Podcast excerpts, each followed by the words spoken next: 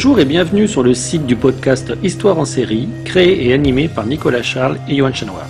Au programme, une analyse des séries d'hier, d'aujourd'hui et de demain par les spécialistes des questions mobilisées par nos shows préférés.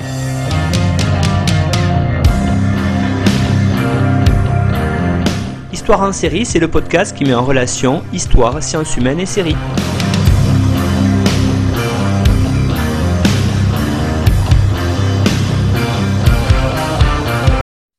Bonjour à tous, bienvenue dans Histoire en série, Histoire en série qui en est à sa quatrième saison et on l'attaque avec aujourd'hui Lise Guillamon. Bonjour Lise. Bonjour Nicolas.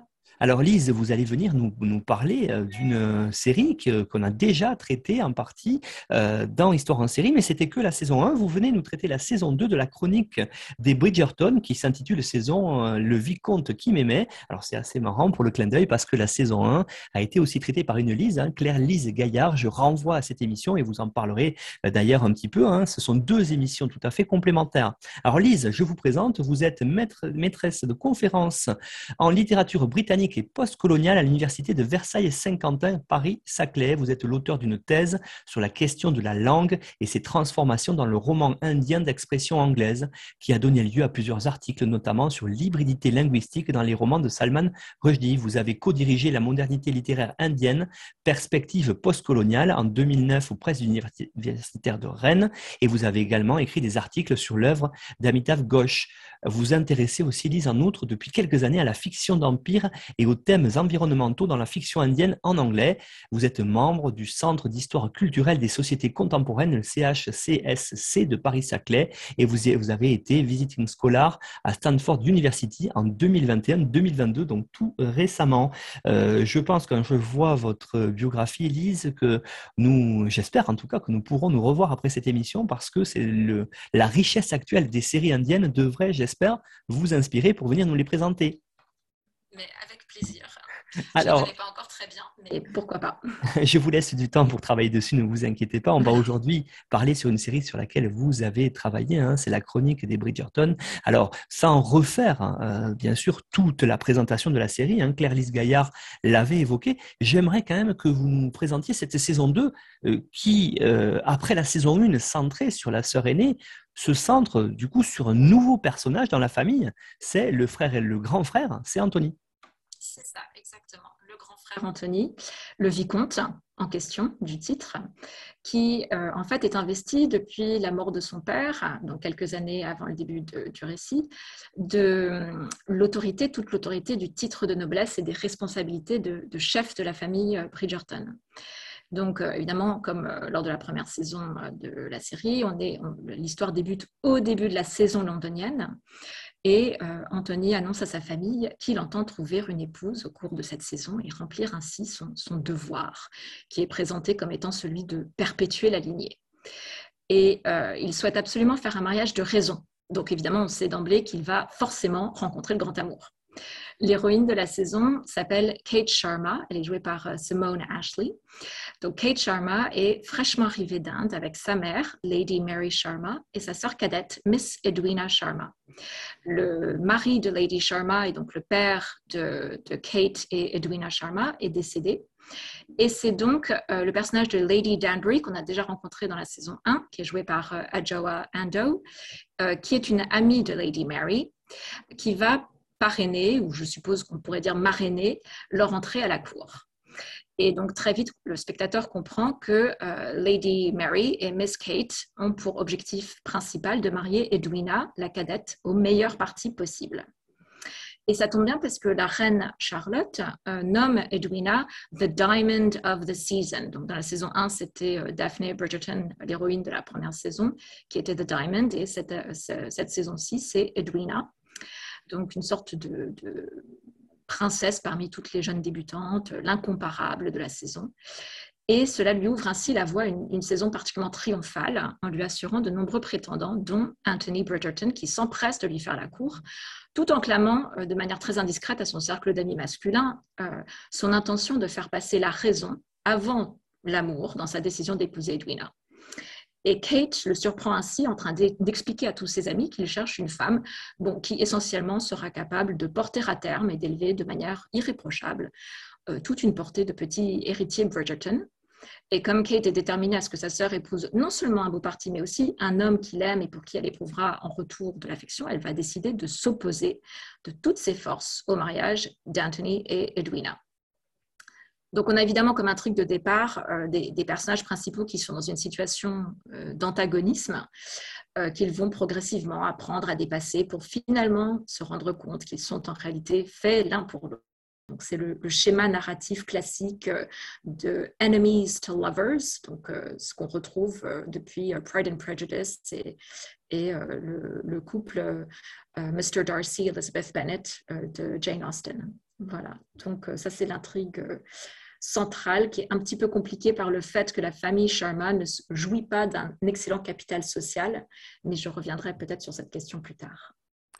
Alors, on a une série ici qui est largement euh, inventée pour beaucoup d'aspects et pourtant il y a quand même un certain fond historique qui est réel et relativement réaliste d'ailleurs, c'est celui de la période de la Régence. Alors peut-être est-ce que vous pourriez nous rappeler euh, en quelques mots qu'est-ce qu'on entend euh, dans le Royaume-Uni de Grande-Bretagne comme cette période de la Régence?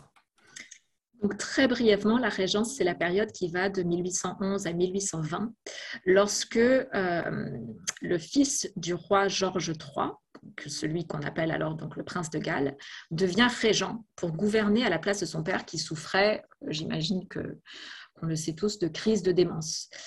Et la réputation du prince régent est passée à la postérité parce qu'il était en fait une figure historique assez flamboyante.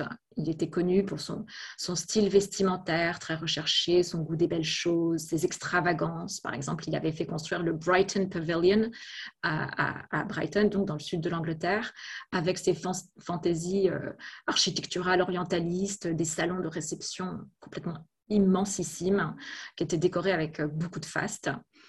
Et euh, la régence, donc à proprement parler, prend fin euh, techniquement en 1820 à la mort de Georges III, lorsque donc le régent devient Georges IV. Mais culturellement, on, englobe assez souvent la période qui va jusqu'à 1830, donc année de la mort de Georges IV, euh, l'ex-régent, sous la formule un petit peu rapide de Regency England. Alors on va maintenant peut-être se livrer ensemble à un petit jeu de fidélité, infidélité à l'histoire, hein, parce que souvent dans des séries qu'on peut qualifier d'historiques justement, ou qui prennent un certain cadre historique, euh, les spectateurs ont tendance à essayer de voir euh, qu'est-ce qui est vrai, qu'est-ce qui est faux. Donc j'aimerais qu'on regarde ça ensemble. Alors premièrement, peut-être pour commencer, euh, voir quel est l'ancrage à la fois géographique et temporel qui a été choisi dans cette série.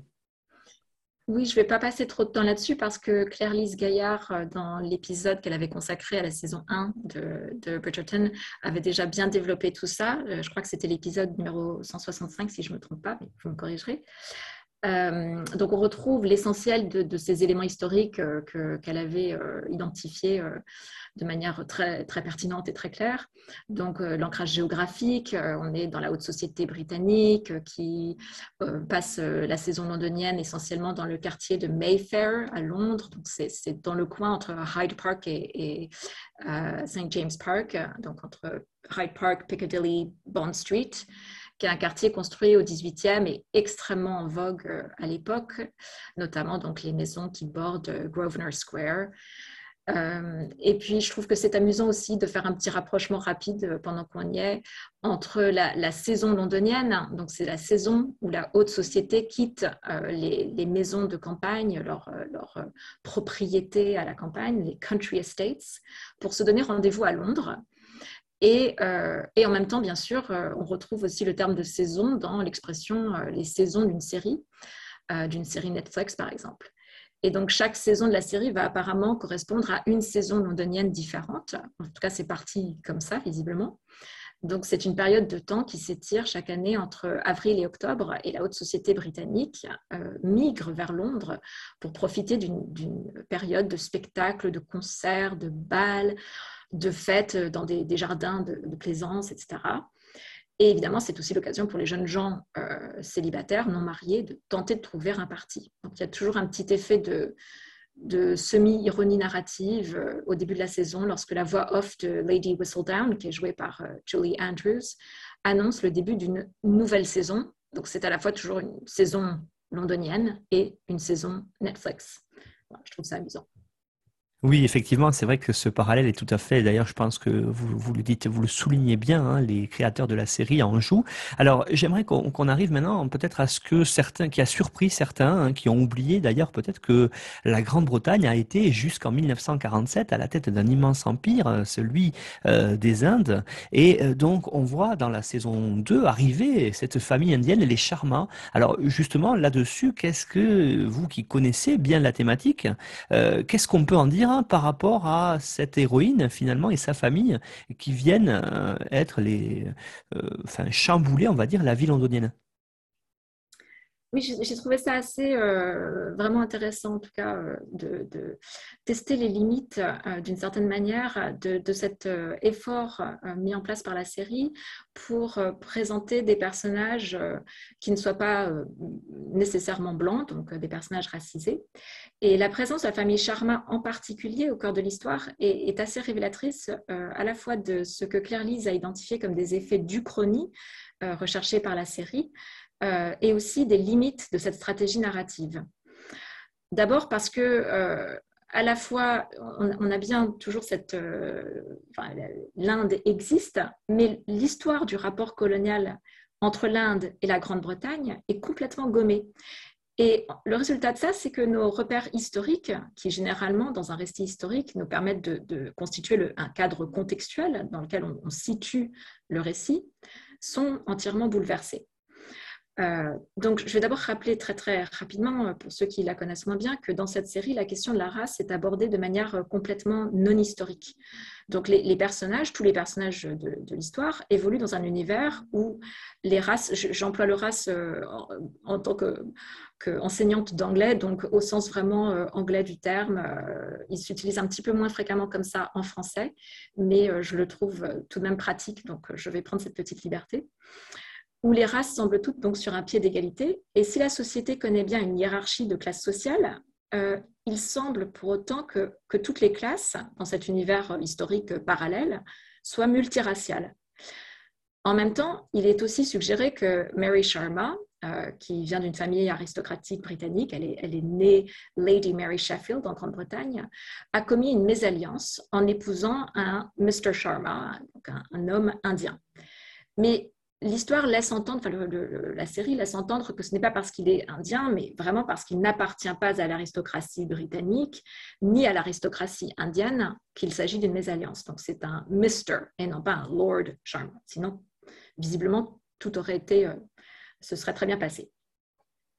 Bon, il reste que tout cela escamote évidemment complètement la réalité historique qui est très violente du rapport colonial entre l'Inde et la Grande-Bretagne et brouille donc un petit peu nos repères historiques et, je trouve euh, brouille aussi un petit peu le, message, le, récit. On ne comprend pas très bien euh, euh, en quoi consiste la mésalliance de Lady Mary. Enfin, moi, j'ai un petit peu peiné à tout bien saisir.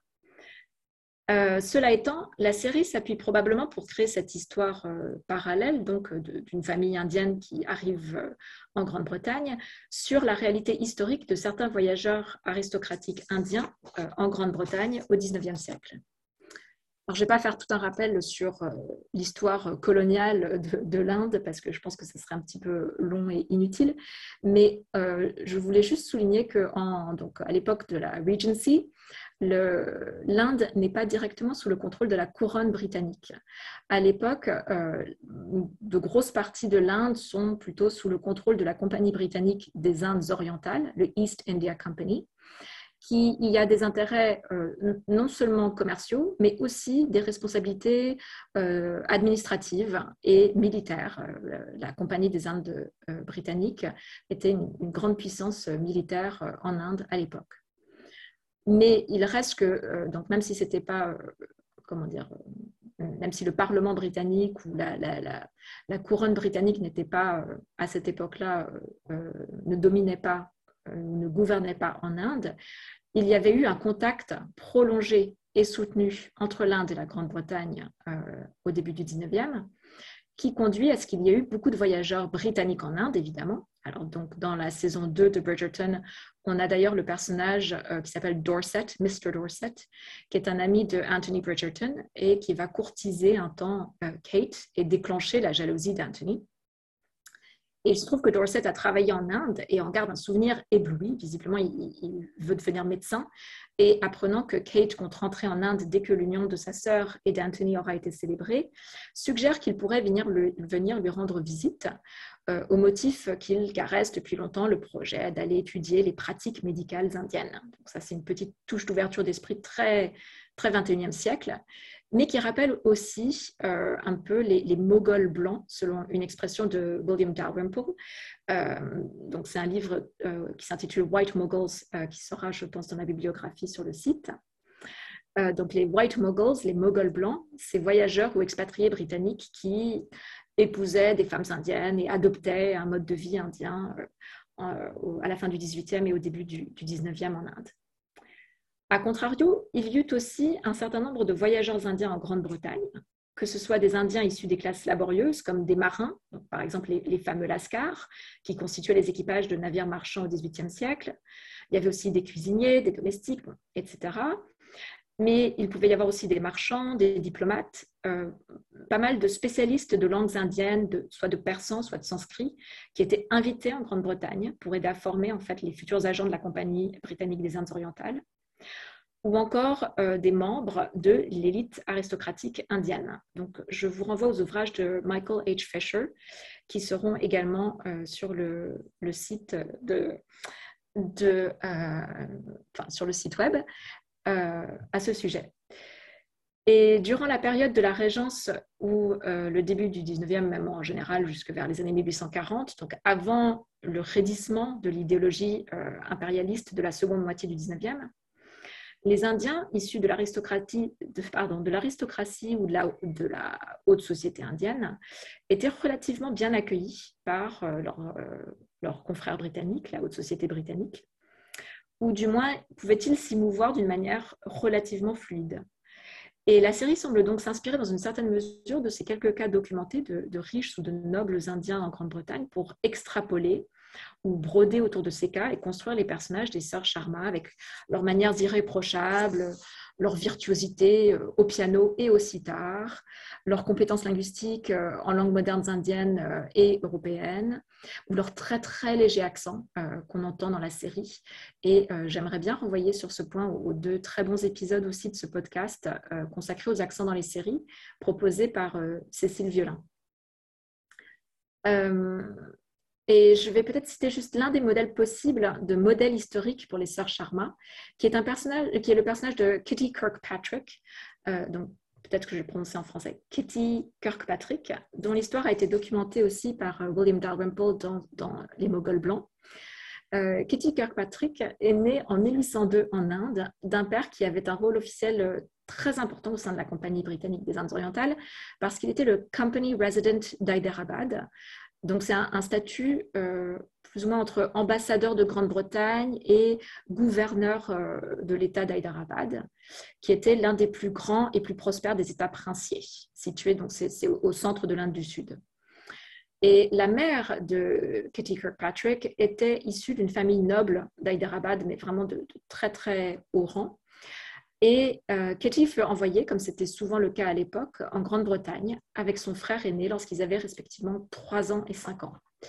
Et son père mourut très peu de temps après. Sa mère euh, fut finalement spoliée des biens et de la fortune qui devaient lui revenir par le reste de sa famille à elle. Et elle mourut quelques années plus tard aussi euh, dans l'oubli et la pauvreté. Donc tout ça, c'est documenté par, par William Dalrymple. Euh, Katie et son frère, en revanche, purent hériter de la fortune vraiment considérable de leur père, ce qui leur permit d'évoluer non pas dans les rangs de la très haute aristocratie britannique qu'on voit dans la, série, mais euh, dans des classes moyennes aisées et la grande bourgeoisie, où Katie notamment remporta un, véritable succès du fait de sa beauté et de sa vivacité d'esprit. Et elle fit même, euh, nous explique William Dalrymple, la conquête du philosophe écossais Thomas Carlyle, qui renonça à l'épouser parce qu'il n'avait pas euh, précisément de fortune assez importante pour pouvoir prétendre à sa main à elle. Euh, elle ne retourna jamais en Inde, bon, elle finit par se marier. je vais noter aussi, parce que je trouve ça assez intéressant quand même, que le nom de naissance de Katie n'était pas du tout Katie ou Catherine, dont Katie est le diminutif, mais Nour ou Nissa, donc un, nom musulman que sa famille abandonna complètement au moment où elle partit en Grande-Bretagne. Elle fut alors rebaptisée Catherine et elle n'utilisa plus du tout son nom indien. Et pour les petits parallèles, on note que dans Bridgerton, euh, euh, Kate Sharma s'appelle en réalité Katani Sharma. Euh, donc c'est un nom que Anthony Bridgerton utilise au tout dernier épisode lorsqu'il lui demande officiellement sa main. Et Kate est justement un diminutif de Catherine, tout comme Katie. Sauf que ici, Kate devient un diminutif britannicisé, si j'ose dire, d'un nom indien. Donc là aussi, c'est comme si la période de la Régence était repassée à travers un tamis 21e siècle, qu'on revoyait les choses euh, à l'aune de nos sensibilités actuelles. Euh, je voudrais souligner par contre un décalage, bien sûr, entre la série et la réalité, un tout petit décalage. Il faut noter tout de même que la postérité a retenu de Kelly Kirkpatrick sa peau très pâle et ses cheveux auburn, donc euh, ses cheveux auburn, qui apparaissent dans plusieurs tableaux ou représentations d'elle, et que cela a certainement contribué à son acculturation et à, son, à être acceptée dans le milieu de la bourgeoisie britannique. Euh, ainsi le fait, que le fait que sa mère venait d'un milieu social extrêmement voilà, euh, riche et privilégié de la société indienne. Euh, donc on peut supposer, je pense, que si, comme Kate Sharma, Katie avait eu la peau très foncée et des parents issus de milieux modestes, elle n'aurait certainement pas reçu le même accueil ou les mêmes sortes de privilèges que ceux que Kate reçoit dans la série. Et on note aussi que Katie fut contrainte de rompre tous les liens avec sa famille indienne, contrairement à Kate, et de gommer toute la part indienne de son identité. Euh, je ne voudrais pas trop passer de temps là-dessus, mais un autre exemple de femme indienne issue d'une famille noble qui eut l'occasion de voyager en Europe est la dernière euh, reine, la, Begum de la région de Loud, euh, O-U-D-H. en anglais, on dit souvent aussi Awad. C'est une, partie de, l'actuel euh, Uttar Pradesh, Inde du Nord.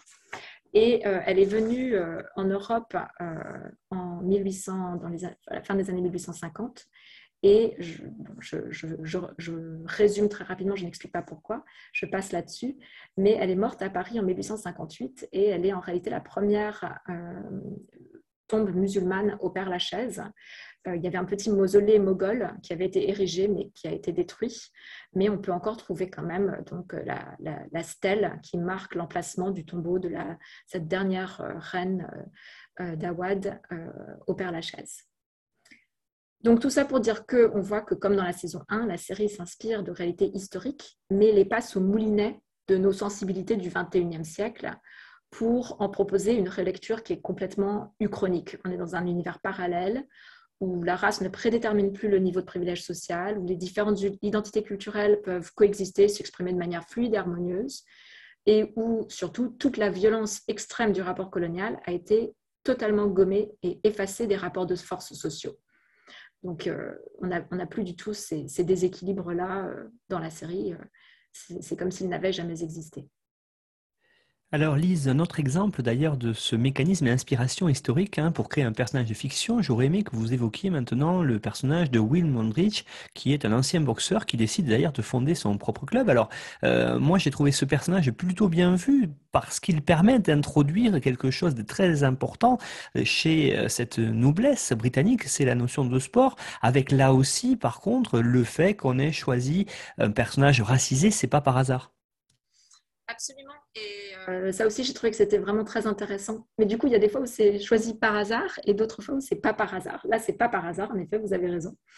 Donc, euh, ça renvoie. Donc, on a ce personnage de Will Mondrich qui euh, apparaît dès la première saison, qui est un boxeur et qui est noir, et qui renvoie à, deux vrais personnages historiques euh, de, boxeurs qui, en fait, étaient tous les deux venus des colonies américaines ou des États-Unis, selon la date de leur naissance, et qui étaient nés en esclavage. Donc, l'un d'entre eux s'appelait Bill Richmond.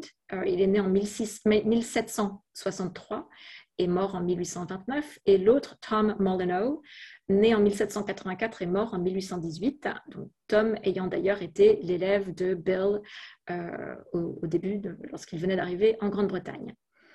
Et donc, c'était deux boxeurs extrêmement célèbres à l'époque et qui avaient réussi à marquer en fait la société britannique par euh, leurs euh, compétences euh, de pugilistes. et ce qui est drôle, c'est que le personnage de Will Mondrich mélange en fait ces deux personnages-là, de, finalement de, boxeurs qui ont réussi à trouver une, émancipation de l'esclavage américain à travers voilà, cette carrière de boxeur en Grande-Bretagne.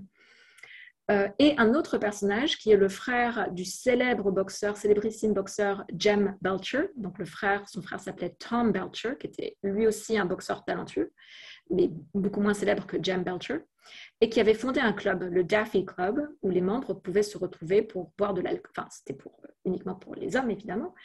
Et donc, ils pouvaient se retrouver pour boire de l'alcool et parler boxe. Donc, il faut savoir que la boxe était un sport très, très euh, à la mode parmi les classes aristocratiques britanniques à l'époque. Ce n'est pas forcément totalement intuitif, mais, mais voilà, c'était le cas.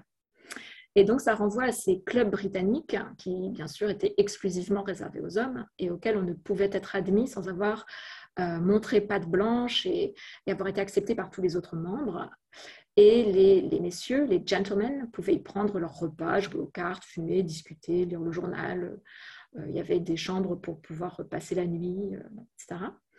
Et donc, certains étaient un petit peu plus sélects que d'autres, évidemment, et pouvaient aussi avoir des colorations politiques ou artistiques ou sportives. Et donc, euh, dans la série, ce personnage de boxeur qu'on rencontre dans la saison 1 uniquement comme boxeur, Will Mondrich, dans la saison 2, ouvre un club de gentlemen. Et donc, euh, donc essentiellement, euh, voilà, coloration un petit peu sportive. Il s'agit essentiellement de boire de l'alcool, lire le journal et parler sport. Et donc, on voit que la série, là aussi, mélange de, plusieurs, trois personnages différents, en l'occurrence, pour broder une fiction euh, autour de personnages historiques réels, et en l'occurrence, donc des personnages qui historiques réels qui étaient racisés, même à l'époque. Vous venez de l'évoquer à l'instant avec ces personnages de boxeurs hein, qui se retrouvent dans Mondrich. Euh, c'est très intéressant parce que ça a fait partie peut-être des critiques hein, euh, sur cette série, la chronique des Bridgerton. C'est la question des personnages racisés en général. C'est-à-dire, en fait, j'aurais aimé qu'on discute ensemble. On l'avait un petit peu évoqué avec Lerlise, mais euh, j'aimerais que vous me donniez votre point de vue, en plus vous qui êtes spécialiste hein, de, des, personnages racisés à travers l'Inde, d'ailleurs, c'est pour ça que c'est intéressant. Quel est l'effet recherché, en fait Lise Guillamon là-dessus. Et justement, euh, quelle est la stratégie narrative que veut mettre en place à travers ça la série? Alors, je, pense que c'est vraiment une, question majeure, en plus une question très à la mode parce qu'on la retrouve, euh, elle, passe à travers beaucoup, beaucoup de séries différentes en ce moment. Je pense que pour le cas de Bridgerton, euh, l'effet recherché est clairement celui de la représentation. Il s'agit vraiment de donner aux spectateurs la possibilité de voir quelque chose euh, qu'ils ou elles n'ont jamais vu auparavant, à savoir des acteurs racisés dans des scènes de bal, des scènes de cours, servis, euh, on leur sert du thé. Le thé est servi par des domestiques et les domestiques peuvent être d'une couleur de peau ou d'une autre. Euh, donc il y a un effet euh, euh, un, peu, un peu jouissif de se dire, mais, mais, après tout, c'est de la fiction. Qu'est-ce qui nous empêche de, tout réécrire et de permettre au public de s'identifier avec des personnages qui sont représentés à l'écran, quelle que soit la, couleur de leur peau? En fait, comme on, est à rebours du, réalisme, on est dans une espèce de version fantasmée de la réalité historique de toute façon. Donc l'idée, c'est autant aller jusqu'au bout du processus de fantasme historique et, euh, et, se permettre cette diversité euh, à l'écran. Alors, même s'il y a des angles morts, euh, des, des, choses peut-être qui ne fonctionnent pas parfaitement bien, je trouve quand même que c'est un des aspects les plus chouettes de la série.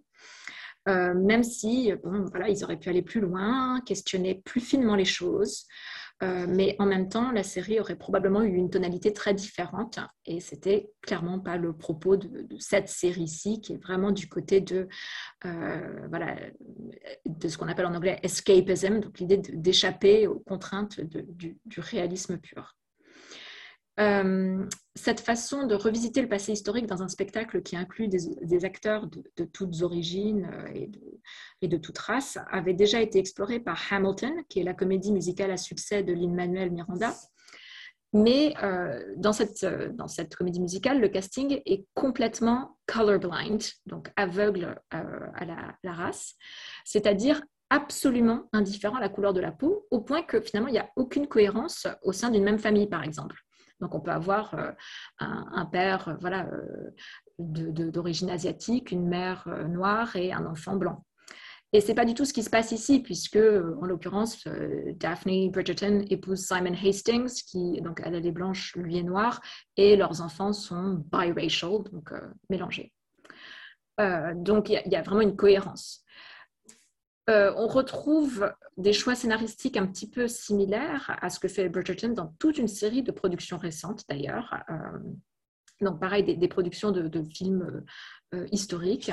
Donc il y a l'adaptation du, roman, le dernier roman incomplet, Sanditon de Jane Austen par la BBC, qui est euh, encore en cours avec des personnages euh, noirs. Dans le nouveau euh, Persuasion de Netflix aussi, donc l'adaptation là aussi d'un roman de Jane Austen, Persuasion, Persuasion, avec Dakota Johnson, qui, est, un petit peu.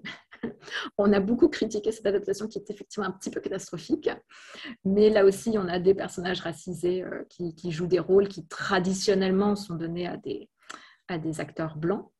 Et euh, dans tous ces cas de figure, les scénaristes et les, producteurs font le choix de réimaginer l'histoire et la société britannique du passé en gommant la réalité historique des rapports raciaux, pas pour la nier, évidemment on n'est pas du tout dans une entreprise révisionniste, mais pour rendre visible à l'écran des minorités raciales qui composent aujourd'hui nos sociétés européennes, euh, y compris jusque dans des univers historiques qui, voilà, euh, où, traditionnellement elles n'avaient pas accès, donc euh, le film historique qu'on appelle le period film en anglais, toutes ces adaptations BBC, etc. Donc, l'Uchronie qui est choisie ici, qui est le parti pris euh, narratif, a donc pour but de rendre certaines minorités visibles et non seulement de recolorer le passé avec une sensibilité 21e siècle, mais il y a aussi, même, je pense, on pourrait aller jusqu'à dire un parti pris plus militant, de permettre aux, spectateurs et aux spectatrices, dans toute leur diversité, de se retrouver dans la société représentée, de pouvoir s'identifier à des personnages qui sont eux aussi divers. Euh, il y a là à la fois une stratégie commerciale qui permet de toucher un plus grand nombre de spectateurs et de spectatrices, mais aussi, je pense, une démarche narrative assez intéressante euh, qui permet de questionner le rapport entre réalité historique et euh, la représentation du passé, donc cette histoire de fantasme du passé qu'on peut finalement s'autoriser à, réécrire à l'aune de nos propres sensibilités. Alors, l'exemple qui est le plus criant de tout ça, c'est le personnage de la reine Charlotte, que je trouve là aussi vraiment très intéressant. Il est joué par euh, Golda Roosevelt, une actrice euh, noire, donc. La reine Charlotte, c'est la femme de, Georges III. Et lorsque la folie de Georges III devint euh, quasi permanente, il fut placé officiellement sous son autorité à elle, mais évidemment tout le pouvoir politique est revenu au prince régent. Cependant, euh, le régent avait besoin d'une hôtesse pour les fêtes, les célébrations officielles. Euh, par exemple, ils ont fait une fête absolument extravagante pour le public au moment de la défaite de Napoléon en 1814. Et donc, la reine Charlotte gardait ce rôle-là, le, rôle de première dame euh, du royaume et un rôle dans la vie publique britannique. Mais ce, que, je trouve assez amusant dans la série, c'est qu'il n'y a, pas de régent. Le régent a complètement été escamoté, un peu comme l'histoire coloniale. Et donc, la reine Charlotte, elle réunit les deux rôles, le rôle qu'elle a réellement joué historiquement et le rôle de la figure emblématique du prince régent, ce fameux prince dont j'ai parlé au début, qui était très flamboyant, très dépensier, amateur de bonne chair, d'art, d'objets raffinés, et qui a vraiment imprimé son, son style sur le monde de la cour britannique de la Régence. Et donc, dans la série, la reine Charlotte a des, robes et des perruques qui sont l'équivalent des tenues extravagantes du prince régent historique. Et elle a euh, les mêmes caprices, les sautes d'humeur, euh, euh, son désir d'être absolument au centre de tout. Et tout ça fait partie de l'image qui a été perpétuée par le prince régent, enfin, qui, a, été perpétuée comme étant celle du prince régent dans la culture populaire britannique. Donc, ce que j'aime bien dans ce choix euh, délibéré de la part des scénaristes, euh, des, showrunners de la série, c'est que la fiction permet du coup de substituer une femme racisée à un homme blanc en tant que figure de proue du zeitgeist de l'époque ou symbole de la haute société britannique. Et bon, je trouve que ça peut être un geste finalement assez fort. Après, comme elle est un petit peu ridicule, bon, même assez ridicule, comme d'ailleurs le prince euh, régent dans, beaucoup de romans classiques euh, de fait, ça perd peut-être un petit peu de la puissance subversive que ça aurait pu avoir au final. Mais je trouve qu'en tout cas, c'est assez intéressant de ces, choix narratifs qui sans cesse réimaginent l'histoire via nos modes de pensée du XXIe siècle. Oui, effectivement, vous évoquez, on va en parler euh, tout de suite, hein, de, de, de l'affiliation culturelle. C'est très intéressant parce qu'on enregistre ensemble euh, Lise euh, en septembre 2022 et en ce moment sur Prime Video, on a Les Anneaux du Pouvoir ou l'œuvre de Tolkien, donc qui est bien sûr postérieure à ce qu'on va évoquer, mais l'œuvre de Tolkien, qui est par essence assez multiculturelle, justement, il a choqué par sa mise en série sur Prime euh, avec par exemple un elfe noir. Euh, il y a beaucoup de personnes se sont dit choquées là-dessus parce que les elfes devaient être blancs comme ça. Donc il y a quand même ce rapport-là introduit par les showrunners qui est très intéressant et vous l'avez dit, c'est pas par un but de subversion, c'est tout simplement que, euh, et ça on l'évoque régulièrement dans l'histoire en série, les séries reflètent l'époque où elles sont tournées et cette volonté de mettre en avant de plus en plus ces personnes racisées vient faire écho aussi à tout ce qu'on entend depuis à nouveau quelques années avec tout ce qui se passe aux États-Unis, euh, notamment avec George Floyd. Et là, il y, a, un vrai retour là-dessus. Et ça, c'est très intéressant. Alors justement, ce qui est, moi, je trouve aussi bien, c'est, je, le disais, hein, à la fois ce, côté multiculturel que l'on voit, mais aussi le côté assez traditionnel qui est mis en avant, euh, notamment par rapport à la filiation culturelle de la série euh, sur les romans sentimentaux. Ça, on le, retrouve hein, clairement. Il y a une, vraiment une ambiance très british. Oui, après, c'est traditionnel euh, aussi dans le sens voilà, où on se retrouve avec un, récit assez classique de, voilà, de, récit sentimental euh, qui, qui, se finit bien. Euh, c'est sûr que ce ne sont pas des romans subversifs du tout. Enfin, ce, ce n'est pas une série subversive et ce ne sont pas non plus, elle n'est pas basée sur des romans subversifs. Donc j'en viens justement à cette filiation culturelle, à ces romans sentimentaux qui sont en fait le point de départ de la série. Euh, ce, que moi je trouve vraiment euh, assez intéressant, euh, qui, voilà, qui fait plus partie d'ailleurs de, mon domaine de recherche, de mon domaine de, spécialisation, qui est la littérature, c'est que cette, cette uchronie délibérée de la part des showrunners pointe surtout le fait que le contexte référentiel de Bridgerton, de la chronique des Bridgerton, n'est pas justement la réalité historique de l'époque, qui vraiment n'est qu'un prétexte et qui est complètement détourné par, euh, par la série, mais en fait un genre littéraire. Donc, donc la série renvoie non pas à une histoire, non pas à la vraie histoire, mais à une version, première version de cette histoire qui est littéraire et qui passe par un, genre littéraire qu'on appelle le Regency Romance en anglais, le roman sentimental de la Régence. Et euh, j'appuie beaucoup de, ce que je vais dire là euh, à présent sur un article de Myriam Boussaba-Bravard qui s'intitule Le roman sentimental historique Regency entre continuités et ruptures 2000-2020 euh, qu'elle a publié récemment et toutes les informations seront sur le site web du podcast. Donc en fait, ce qui se passe, c'est qu'on s'éloigne de la représentation de l'histoire pour n'en utiliser qu'une certaine version très codifiée qui devient prétexte à certains nœuds de l'intrigue. Alors, je vais d'abord rappeler que cette série est basée sur une série de romans écrits par l'autrice américaine à succès Julia Quinn. C'est, euh, elle écrit de la fiction commerciale qui relève donc de cette catégorie de librairie qu'on appelle Regency Romance, euh, donc le, roman sentimental Regency qui est une sous-catégorie de la catégorie historical romance, le roman sentimental historique, euh, qui est, une catégorie qui vend énormément de livres, qui est commercialement extrêmement structurée. C'est une très très grosse, industrie dans le monde de l'édition. C'est aussi euh, un genre extrêmement codifié, qui repose sur l'utilisation récurrente de certaines conventions fictionnelles précises. Au centre de l'intrigue, alors on trouve systématiquement évidemment une histoire d'amour, généralement hétérosexuel, mais le genre tente à devenir de moins en moins hétéronormatif. Cette histoire d'amour trouvera un dénouement heureux à l'issue d'une série d'obstacles que les personnages principaux vont avoir à surmonter. Ces romans reposent donc sur des séries de formules, d'arcs narratifs préconstruits, avec ce qu'on appelle en anglais the tropes, donc les conventions fictionnelles que les lecteurs retrouvent de roman en roman. Alors, il y a un contrat de lecture. Le contrat de lecture implicite du genre assure au lecteur la satisfaction d'un dénouement heureux, donc le happy end, le happy ever after. Et le plaisir de lecture consiste donc non pas à se demander comment l'histoire se finit, parce que ça on sait déjà, mais plutôt à suivre le cheminement des personnages principaux vers ce dénouement. euh, ce que je trouve toujours intéressant, c'est qu'on retrouve les mêmes motifs, intrigues ou, schémas narratifs d'un roman à l'autre et qu'on peut s'amuser à tracer une lignée littéraire qui va de Jane Austen, donc, qui est née en 1775 et morte en 1817, donc qui est vraiment contemporaine de la Régence, euh, et dont les romans sont, en quelque sorte fondateurs euh, de, ce genre, jusqu'au Regency romance contemporain, et qui trouve euh, son expression à l'écran dans Bridgerton.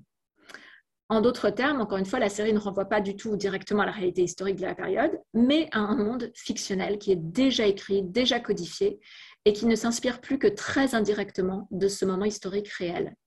Donc, pour le, redire encore en d'autres mots, la situation référentielle n'est pas le réel, mais une autre fiction qui précodifie l'espace, les personnages, les dialogues, les intrigues, les obstacles, etc. Et donc, moi, je pense que l'Uchronie, qui est choisie par les showrunners de Bridgerton, euh, me semble aussi être euh, le résultat de cette euh, surcodification littéraire, en fait. Parce qu'on passe d'abord par Jane Austen, qui est un peu le, texte fondateur ou primordial, et euh, ensuite, ils ont été comment dire, ils ont inspiré, donc les romans de Jane Austen ont inspiré une autrice britannique du milieu du XXe qui s'appelle Georgette Heyer, Georgette Heyer, qui est née en 1902 et morte en 1974, donc elle a vraiment vécu voilà, tout, tout, tout au XXe. Et elle a vraiment été la pionnière du genre euh, des Regency Romances. Elle en a écrit toute une série entre 1935 et, 1970, euh, vraiment initialement pour faire bouillir la marmite euh, parce que son mari avait rencontré des difficultés professionnelles. Et il se trouve que ces romans ont rencontré un succès commercial immédiat et elle a donc continué à les écrire toute sa vie, même si elle prétendait mépriser en réalité le côté un petit peu mécanique de, de ces romans. Elle a aussi écrit pas mal de romans euh, avec des intrigues policières à la Agatha Christie, dont elle est euh, contemporaine finalement. Alors, la composante érotique qu'on perçoit bien sûr dans la, série euh, Bridgerton et qui est également présente dans les romans de Julia Quinn n'existe pas du tout dans les romans de Heyer, qui font une part beaucoup plus belle à la complexité de l'intrigue, qui est souvent très alambiquée, rocambolesque. Euh, et surtout au contexte historique qui est décrit avec beaucoup de détails. Il y a une très grande précision historique. Et Ayer faisait des recherches très minutieuses sur les vêtements, les véhicules, les types de chevaux, les biens de consommation, les modes de vie, les repas, les domestiques, enfin tous les petits détails de la vie quotidienne euh, à l'époque de la Regency. Et elle est notamment célèbre pour avoir compilé des lexiques de l'argot de l'époque. Et ses dialogues sont hyper drôle et savoureux parce qu'elle convoque très habilement cet argot en le mêlant à des situations euh, hautement improbables et des personnages absolument excentriques, euh, le tout avec un humour euh, tout britannique. Donc on, peut, dire que Ayer s'inspire de Austen dans le sens où elle lui emprunte le contexte historique qui sert d'arrière-fond à des récits qui incluent systématiquement une intrigue sentimentale avec un dénouement heureux. Mais contrairement à Austen, il s'agit vraiment d'une fiction de divertissement euh, mais c'est une fiction de divertissement avec euh, de, romans admirablement bien construits et souvent euh, vraiment assez désopilants. Voilà, bon, je, raccourcis un petit peu mon, propos pour pas trop m'étaler, mais après Ayer vient Barbara Cartland, qui est un petit peu plus jeune que Ayer, qui est un petit peu aussi plagié Ayer, qui a été incroyablement prolifique et qui a quand même beaucoup contribué à codifier le genre du Regency Romance avec la scène de rencontre, les types de personnages, l'opposition soit parentale, soit sociale euh, à l'union des deux personnages, les scènes de bal, les déclarations claires de lune, bref. Je, vous laisse euh, continuer euh, la liste. Et, c'est un genre qui continue à avoir, enfin, qui a continué à se développer, qui, qui pose des questions euh, euh, diverses et, notamment de vraies questions de société aussi, et puis qui, a beaucoup évolué avec, euh, avec le, type de lectrice et de lecteur, qui, a, beaucoup changé. Hein. On n'en reste pas du tout à l'œuvre caricaturale de, de, Barbara Cartland. et notamment, ce que je trouve assez intéressant dans ce genre de fiction et dans les adaptations auxquelles elle donne lieu, c'est la nature hypertextuelle très assumée de ces romans. Alors ici, j'emprunte un vocabulaire un peu technique. Hein. C'est le vocabulaire de Gérard Genette dans Palimpseste, la littérature au second degré, donc un ouvrage qu'il a publié en 1982, où il explique que dans tout texte littéraire, on peut trouver, euh, pour simplifier un peu, des traces de textes antérieurs. Donc, dans le cas qui nous occupe ici, la, relation de l'hypertexte contemporain à l'hypotexte en amont, disons Austin et ailleurs, est explicite et même revendiquée. Et pour le dire euh, en d'autres termes, les romans ou les adaptations de, Regency Romance ne cessent de se faire des petits clins d'œil et ça devient même un jeu de piste pour les lecteurs et les lectrices que d'aller repérer les, références implicites. Donc on a cet univers social très codifié avec les danses, les rencontres, euh, les comportements qui sont autorisés en fonction de la classe, de l'âge, du, sexe des personnes, qui fait l'objet d'une surcodification littéraire euh, qui est passée par Austin, Heyer, Cartland et, euh, et toutes les romancières euh, ou romanciers euh, contemporains et contemporaines de ce genre. Voilà, donc par exemple, les scènes de rencontre deviennent généralement le lieu d'un malentendu initial ou d'un mauvais départ, ou au contraire d'un coup de foudre qui sera contrarié par la suite des événements.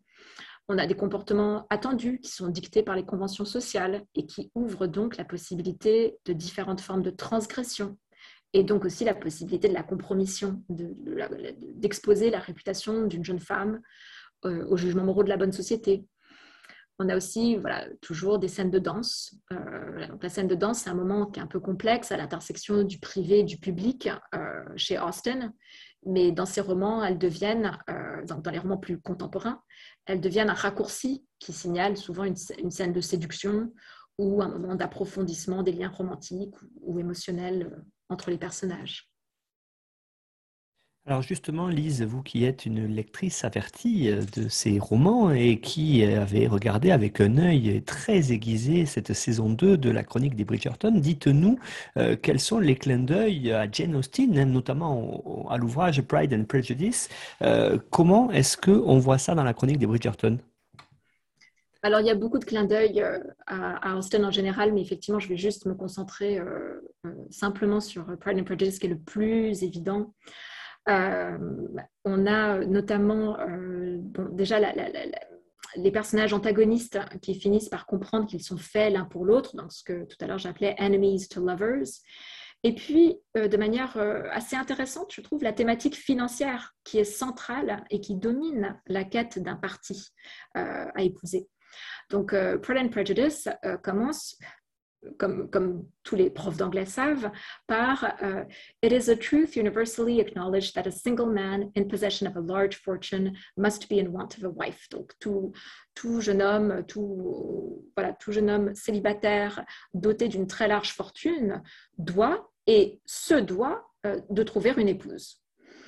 Et donc la saison démarre avec Anthony Bridgerton, qui est un jeune homme doté d'une belle fortune et qui cherche une épouse. Et, euh, et puis bien sûr, dans Pride and Prejudice, euh, euh, les filles Bennett sont beaucoup moins fortuneuses, enfin, n'ont pas, pas de belle fortune, et donc elles doivent impérativement se marier. Et plus les années, plus les aînés pardon, se marieront bien, mieux, plus les cadettes auront de chances de trouver un, beau parti. Donc il y a une énorme pression économique qu'on retrouve dans les personnages de Kate et d'Edwina, qui sont nettement moins fortunés que les Bridgerton, et cette euh, insistance que euh, Edwina doit absolument faire un bon mariage si elle veut, euh, bon, déjà subvenir à ses propres besoins, mais aussi rentrer dans le giron de la famille maternelle. Il y a toute une sous une, intrigue secondaire là qui est un petit peu complexe, je ne vais pas creuser plus, mais en tout cas, euh, voilà, il y a cet impératif euh, et cette urgence économique euh, et financière à trouver un beau parti pour une femme qui était dotée de peu de moyens à l'époque. Il y a aussi un autre clin d'œil à Pride and Prejudice qui renvoie en fait à, une adaptation de, Orgueil et Préjugés, l'adaptation BBC de 1995, celle en, cinq épisodes réalisée par Andrew Davies et qui est vraiment euh, considérée comme un classique euh, du, genre. Il y a un, passage particulièrement célèbre et qui n'est absolument pas présent dans le roman de Jane Austen, lorsque Colin Firth, qui joue Mr. Darcy, euh, plonge dans un étang pour se rafraîchir et émerge avec une, chemise en lin blanc plastronnée contre son torse. Et cette scène est rejouée de manière en fait très méta dans une autre série euh, adaptée, enfin c'est pas une adaptation, mais c'est une, référence à Austin qui s'appelle euh, Lost in Austin, une série euh, qui est sortie en 2008, où une héroïne contemporaine est transportée dans le passé, dans l'univers de Pride and Prejudice pour être précise, et elle rencontre Mr. Darcy, avec qui elle noue une relation amoureuse. Et lorsqu'il lui déclare sa flamme, elle lui demande de sauter dans le lac. Et évidemment, et elle le contemple d'un œil admiratif et avec un sourire annonce I am having a bit of a strange, strange postmodern moment here. Je vis un étrange moment postmoderne. Donc on voit bien la, déconstruction par cette, cette, série de 2008 d'une convention qui était devenue euh, déjà artificielle pour euh, signifier la naissance du désir féminin dans un, récit euh, austinien. Et dans, Bridgerton, dans la saison 2, euh, quand à un moment donné, j'ai oublié de noter l'épisode malheureusement, quand Anthony Bridgerton tombe dans, tombe dans un lac et émerge tout dégoulinant avec sa chemise transparente plaquée sur le torse, et que Kate Sharma ne peut détourner le regard alors même qu'elle enjoint à sa sœur de ne surtout pas regarder parce que ce n'est pas correct, c'est évidemment un clin d'œil appuyé à un autre clin d'œil qui renvoie à une première interprétation filmée en mode sériel d'un roman où cette fameuse scène du lac en fait ne figure pas du tout puisque c'est pas du tout austinien comme scène. Donc je trouve que dans cet exemple on voit vraiment bien comment on a affaire à un mécanisme de rapport euh, hypertextuel avec un hypotexte originel, qui, est Pride and Prejudice, qui a ensuite essaimé une quantité assez folle euh, d'hypertextes audiovisuels euh, qui s'emballent et qui ne cessent de, proliférer.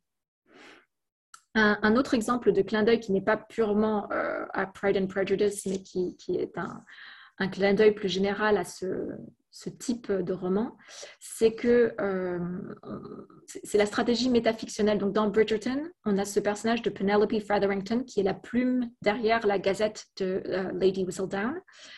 Euh, et on a aussi le personnage de Eloise Bridgerton qui aspire elle aussi à une vie intellectuelle faite essentiellement de lecture et d'écriture. Donc on a des, références à des, personnages qui sont des écrivaines ou qui sont des lectrices et, donc, euh, donc qui, à l'intérieur même de l'œuvre fictionnelle, des personnages qui s'intéressent à la fiction. Donc, c'est ce que j'appelle une stratégie métafictionnelle. Et ce procédé narratif, on le retrouve dans énormément de romans qui font partie de ce genre littéraire. Donc, la première est probablement Catherine Morland dans euh, le Northanger Abbey, de Austin, euh, qui est une avide lectrice de romans gothiques et qui se laisse emporter un petit peu trop par son imagination en passant par un des romans de Georgette Heyer qui s'intitule Sylvester, qui est centré sur euh, une jeune autrice d'un roman gothique, là aussi, qui fait scandale auprès de la haute société britannique, ce qui va ensuite l'entraîner dans toutes sortes de péripéties euh, plus rocambolesques les unes que les autres. Ou encore dans des films comme le film euh, Becoming Jane, qui est sorti, je crois, en 2000. j'ai oublié la date exacte.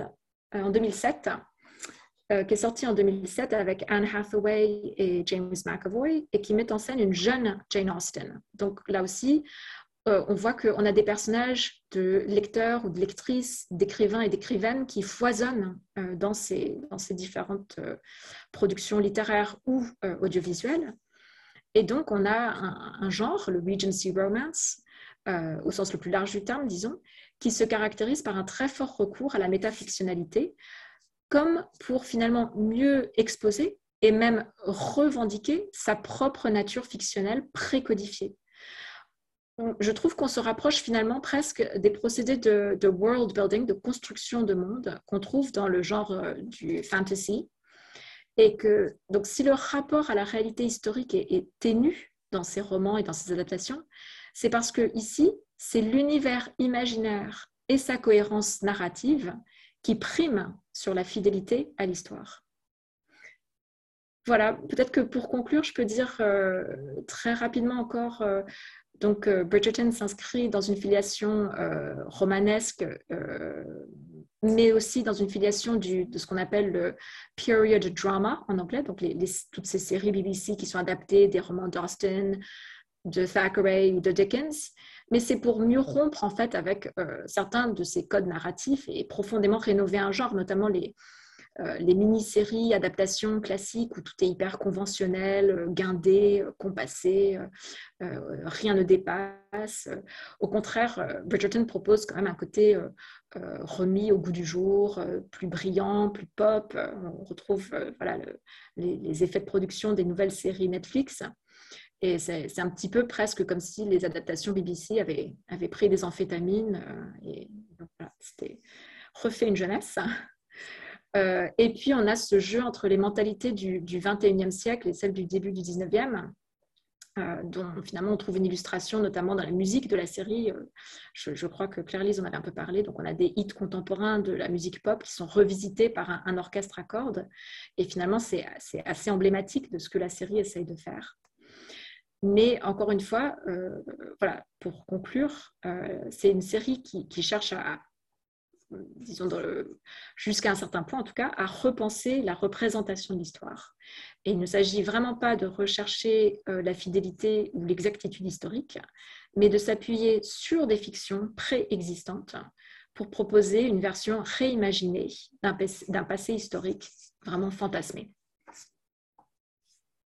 Merci beaucoup Lise Guillamon pour cette évocation de la saison 2 en particulier, donc de la chronique de Bridgerton où on a évoqué beaucoup de littérature et aussi beaucoup de monde indien.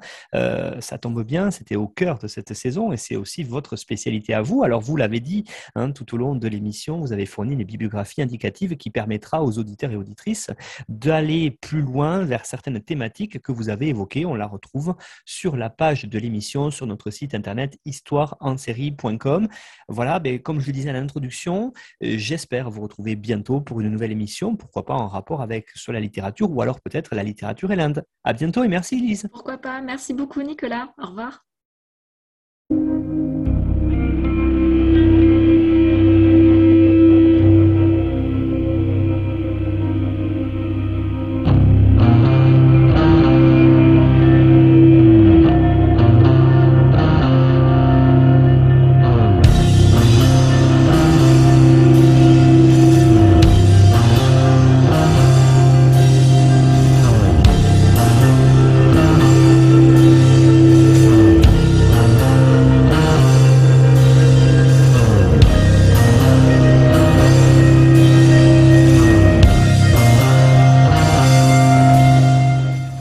Retrouvez-nous sur Twitter, at Histoire en série, pour connaître le programme à venir, ainsi que des conseils bibliographiques.